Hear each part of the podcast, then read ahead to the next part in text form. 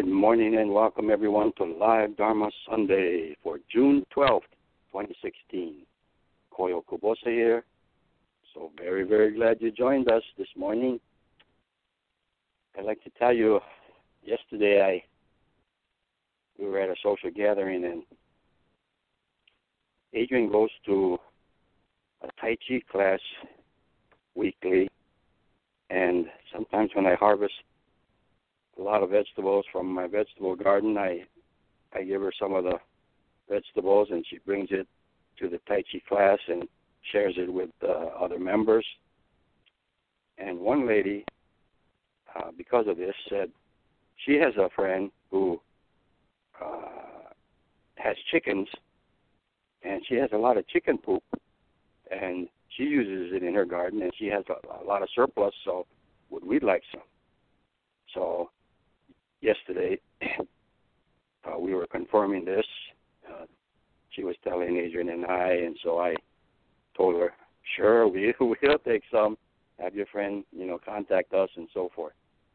And this reminded me of every year now, once, uh, sometimes twice a year, four or five years, I go to get some rabbit poop. Uh, it's about a 40 minute drive from our place this person had advertised in the uh, Craigslist that he had a lot of rabbit poop, and uh, so I go and um, uh, he raises and breeds rabbits for show rabbits.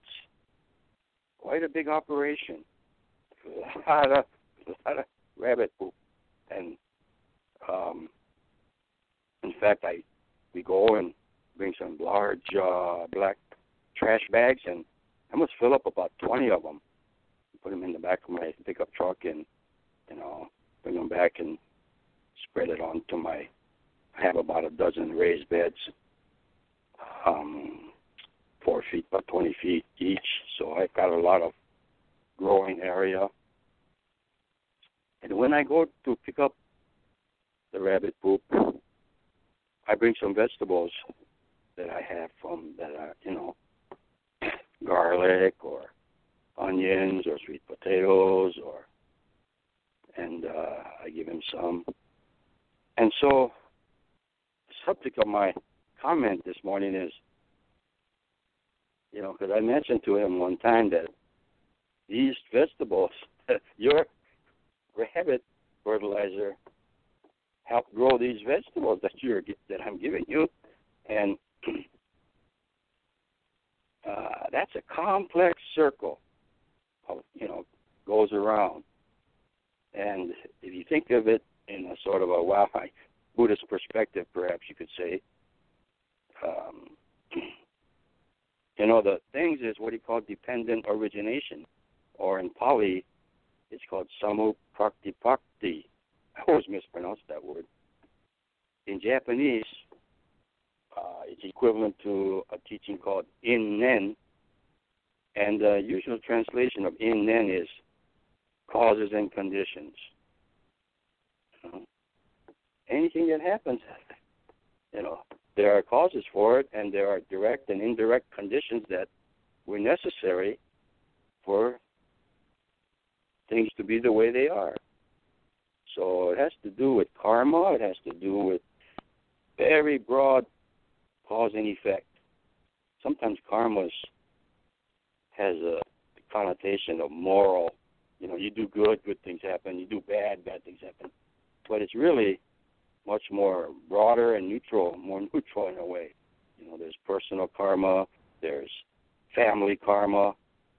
What kind of whose family were you didn't have any say in what family you were born into, or what country you're from, or what neighborhood you're living in, or you know, so there's all kinds of circles of karma, causes and conditions. Um, and so I was thinking, gee, Randy, he's the guy who has the rabbit poop. Randy, for what are all the conditions that led him to become interested in rabbits and be able to have that property and so forth? Um, what are all the conditions that make me have a vegetable garden in in this locale and uh, it's a, it's a really a complex causes and conditions. And um, to be able to see be, try to see I think it's impossible to completely see. It's more of a feeling because that's a mysterious interaction. It's it's huge maybe infinite when you think about all the causes and conditions. For any simple action, this was the Buddha's insightful penetration into reality. And then all the implications that follow from that. Wow. That's all I could say. Wow. In that simple act of picking up rabbit poop, bringing some vegetables that I had grown. Oh, wow. Well, I want to proceed and introduce today's guest who's going to give us a Dharma glimpse. This is Dave Kakuyo. He lives in Wisconsin.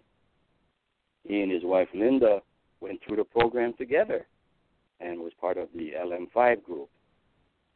And uh, so, without further ado, Dave Kakuyo. Good morning, good morning, good morning. Um, can can we say sometimes I get nervous, and I guess I'm nervous now, but I have confidence in what I'm about to say. I like to say it in a couple of uh, different segments. First, I'm going to tell you a story, and then I'm going to talk about my feelings, and then I'm going to talk about my doubts, and then I'm going to talk about what I consider my insult, uh, insights, not insults, insights. okay, first is a story. Um, I have a um, ex son-in-law, and um, I have two two daughters, and I have two son-in-laws. And one son-in-law uh, is a is a jewel. He's a good person, but the other uh, son-in-law, I uh, harbored feelings against him because of his actions and how he treated my daughter and then how he treated my granddaughter, his daughter, and the what I perceived to be uh, selfishness and um, carelessness and self-centeredness. So uh, I um, got these feelings a long, long time ago, well before I uh, uh, started studying Buddhism, and so, finally, after many, many years, I think it was about 20 years now, they have finally broken up and gotten divorced. And I must tell you that with when I heard this, I was kind of like joyful that he would be out of my daughter's life and be out of my my life. And I didn't feel good about that at all because I was uh I thought I was being vengeful and hateful. So, uh, okay, so here's the story. That was just a little background. The um, divorce has happened. My granddaughter, who lives outside of Madison, Wisconsin, was about to do a dance recital to a school that she goes to, dance school, and uh, I made it a point ever since she started doing this to go to, to almost all her recitals. So she would have family there. And uh, so uh, we drove there, uh, and the show was amateur, shall we say, a lot of missteps, miscues, but it was it was delicious because I was there and I was enjoying my granddaughter. Uh, I had found out that morning that my son-in-law or ex-son-in-law was going to be there, uh, which I thought was really great of him to to come and share something that his daughter was putting on, and also that he was going to be accompanied by his um, girlfriend, companion, um, whatever, and I I am. I then I thought about how I first met my wife's family because this is my second marriage to Linda, and so I knew that I wanted to speak to him. To I don't know what.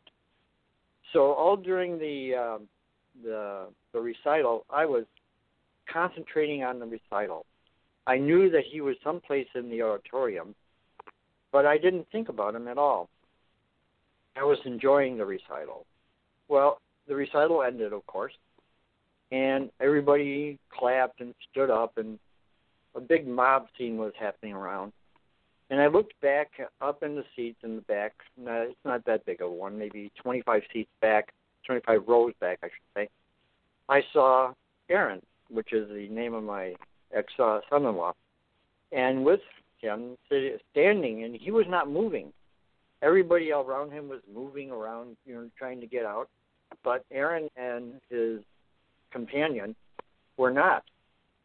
So I turned to Linda and I said, I'm going to speak to Aaron right now. And so I had to fight the crowd because everybody was moving out and I was moving back in. And so it was kind of slow going. And I was still blanked mind about what I was going to say and what I was going to say to him. I had I was not feeling fear, I was being very quiet. And as I was going up the stairs, something happened in my mind, and I flashed back. And Sensei, could you tell me what the name of the of the rock that had the natural bench on the backside? What do you call that? The the natural rock that what? That had a bench or seat on the backside that we wrote oh, down. yeah, yeah. The Dharma. The, we call it the the Dharma seat or the Dharma hidden Dharma throne. All right, that's what Dharma I. Seat. What I thank yeah. you so much. That is what I flashed on. Uh, I was uh, just going up there, and it just a thought came, a picture thought in my mind, and I uh, I flashed on that rock. For some reason, when you're sitting in the uh, in the bench, it is uh, on the back of the rock, the split rock, and all you see is the the hillside, some uh, trees and whatever, and the wind uh, going going by. So that's all I heard. And as I went up to Aaron, I looked at him, and I opened my mouth, and I said, "Person I I really didn't like.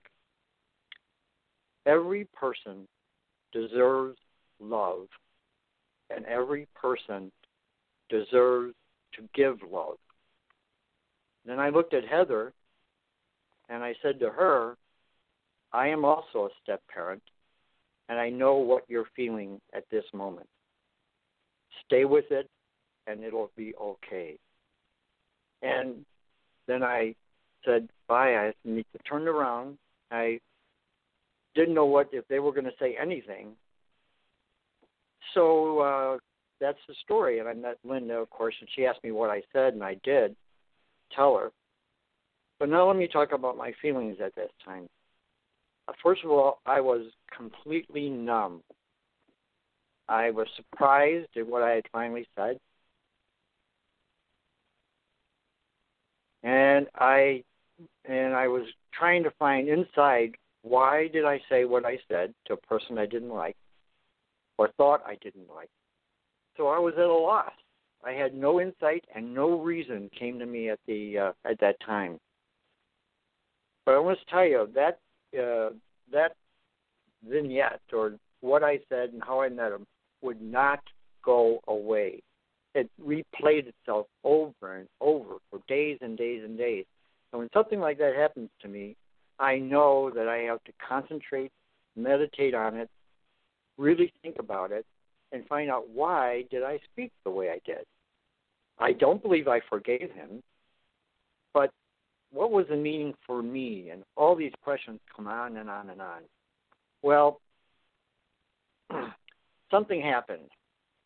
Something really changed inside me that afternoon. Back on it, I was not numb. In fact, I felt a release, a joy, and a deep peace. And that's what's really funny about it because uh, as people, uh, as I know, sometimes I I really don't can't identify feelings, but that's what came through: a release, a joy, and a deep peace. Well, and I said, why am I even questioning this this feeling of, of peace? And then it hit me, or it came back to me, that I've been on this earth a long time, and uh, I have a history. I have a varied history. I have a hard history. I have a dynamic history. I have a dramatic history. And when I was young, and I didn't have any um, anything to gauge actions around me were, I knew that what was happening were real, were true, and so from then on, I in the back of my mind I put this is truth. This is truth. Don't hit anybody. This is truth. Uh, uh, like dogs, this is truth. Um, try to be truthful to people as much as possible. This is truth. But a lot of other things come on. I also found out that I was still harboring um, angry thoughts against my mother and against my father and against my mother's second husband and against uh, and these thoughts were coming up. So what happened?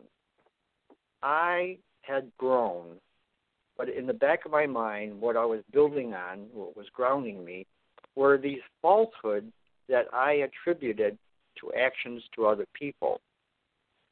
And when I was going up to Aaron and that rock flashed on me, what it what that told me is the past is not true.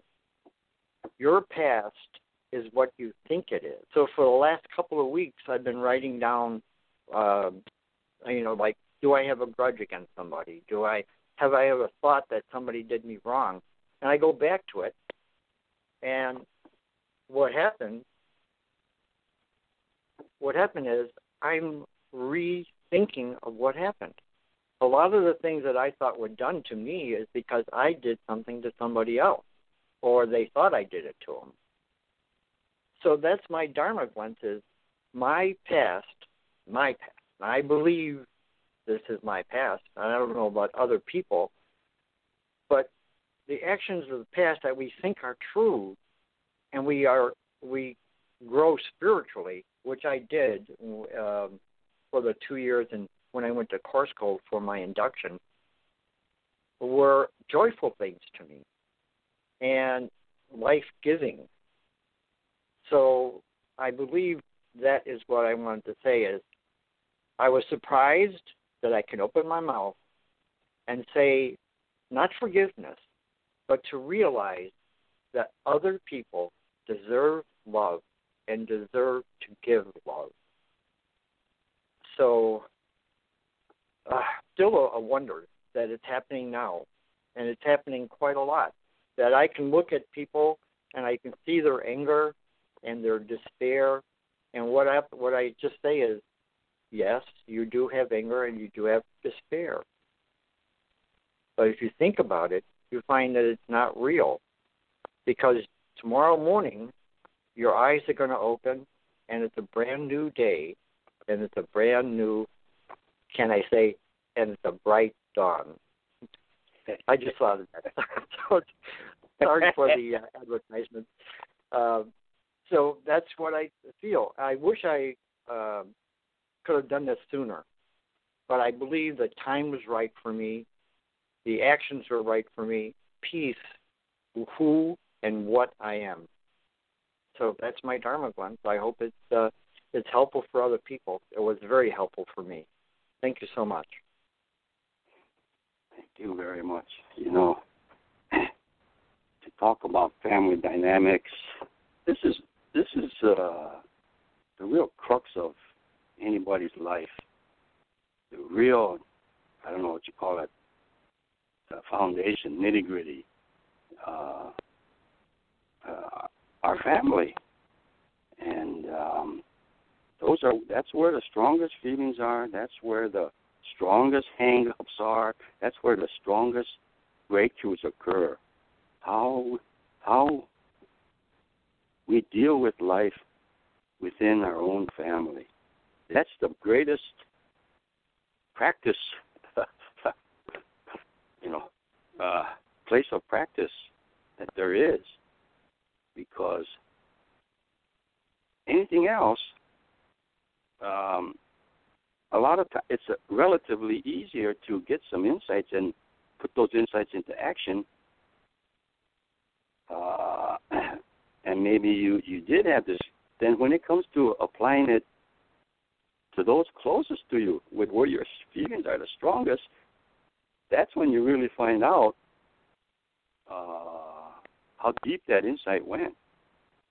So that's a really uh, tremendous uh, kind of a practice and insights. Uh, I thought I'd uh, give a little background to our listeners about this uh, Dharma seat. this is, uh, you know, on our property. It's a wooded five-acre lot, and uh, there's sort of a, a, a path that goes around the back of our house and circles around. And uh, we take our we take our dogs for a walk and everything, and and it was maybe maybe close to a year that I had passed this one rock. It was probably about five feet tall and four feet wide, kind of a boulder along the side of that path, and uh, I must have walked past it, you know, every day for, for almost a year. And one time, I, for some reason, it my walk took me around the back of that rock, and for the first time, I noticed that there was a natural bench or seat on the back of this rock. Whoa, I said, nature says sit down here. And if you sit there and you know, you're in the midst of nature, and this is something that I had done uh, on my uh, in Illinois in Evanston on the lakefront walks. There was a memorial bench, uh, and uh, you know some family had made a nice marble bench, and it overlooked the lagoon that was part of the Northwestern University campus there. Very peaceful, and at that time, I, I remember, you know, when you sit in this and you, when you feel this peace, and how how do you grab a piece of that? How do you increase your awareness to where, hey, I I want to tap this somehow, so that I could re re re get it, this peacefulness. And uh, so I said, why don't you know? If can I put a label on this? Can I think of a word that represents uh, my awareness and feelings and calmness and joy and a deep peace at this moment? Look around and sort of become more aware of this present moment. And maybe there's a word, maybe there, I could give it a name or a title of the, this this cross section of time that's there. And so I sat and and I just waited. And you can't sit too long if you say, well. So I devised a technique. I said, okay, within the next 60 seconds, I'm just going to be open and let a word come up, bubble up through my consciousness and uh, that will be it.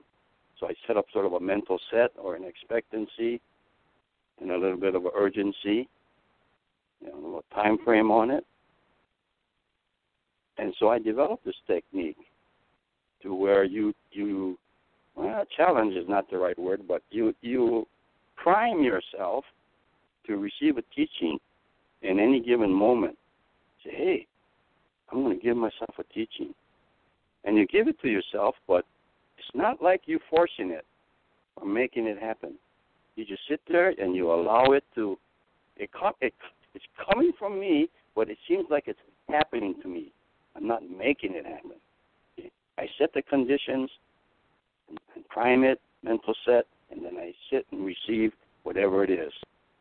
And I remember sometimes I would receive a, a some kind of a teaching expressed as a phrase or something, and I didn't like it. you know, I said, no, no, that's no good. That's not very profound or insightful. And then, then I stopped myself right away and I said, no, this is what came up. There's a reason for it. Accept it, look deeper in the deeper layers or textures of it, there's a teaching there. So don't reject what comes up. So that's all the, the, the history of it. And so when I found that hidden Dharma throne, maybe we shouldn't call it a throne, but it's a Dharma seat, and it's hidden in the sense that from along the pathway you wouldn't know it's there. And so I devised. I, I tell people that visiting us, you know, if you want to, you sit there, and then I kind of give them a condensed uh, instruction, like I just described to you, and right now, and uh, and in fact, I I thought that it's nice to ex- to write down, to express, or to journal, because that helps to crystallize uh, the experience, the feelings that occur. If you have to kind of express it, it makes it clearer. So those that want to, I said, here's a pad and pencil, and it's in, in a glass jar right next to the Dharma seat, and so. So you don't have. Could it could be anonymous. This is on this day I sat here, and this is what happened. And here's my word. I said, if you could make it, you know, when we're thinking of a stream of consciousness flowing by, in order to get access to this big interaction that's going on, stream of consciousness, see if you can uh, label it as, with one word that summarizes it. Is that with that one word, I always explain it like it's a handle of a big piece of luggage. If there's a luggage that doesn't have a handle, you can't pick it up. It's too big. It's too bulky. But if you have a handle, bam, you grab it and everything follows when you pull. That's what the power of a, a label or a word is. Okay? So sometimes, a lot of times, language hinders us, but it also is a good tool, a useful tool. And um, so make one word. What's the one word? And uh, so that's what Dave Kakuyo was talking about when he had that flash, flashback of that moment of him sitting on that that the Dharma seat. And this is something I think that you know it's, anyone could do anywhere. Anytime you maybe go for a drive to to the grocery store and you and you're just by yourself and you're the car is a could be a nice training place. Of course, if a rude driver, it's then it's an exercise in losing your temper or patience or you know courtesies. But it also sometimes it's a quiet time. You can make any daily trip of activities a, a sort of a spiritual pilgrimage just by your attitude and awareness, you know, uh, if you put this, and like any kind of muscle, it gets stronger the more you exercise it. And you need some strong spiritual muscles if you're going to start to put that focus on the family dynamics. And if you could have a breakthrough with the family dynamics, you know you really got something. Well, that's all for today's broadcast. Till next time, keep going, and you have a very beautiful day. Thank you.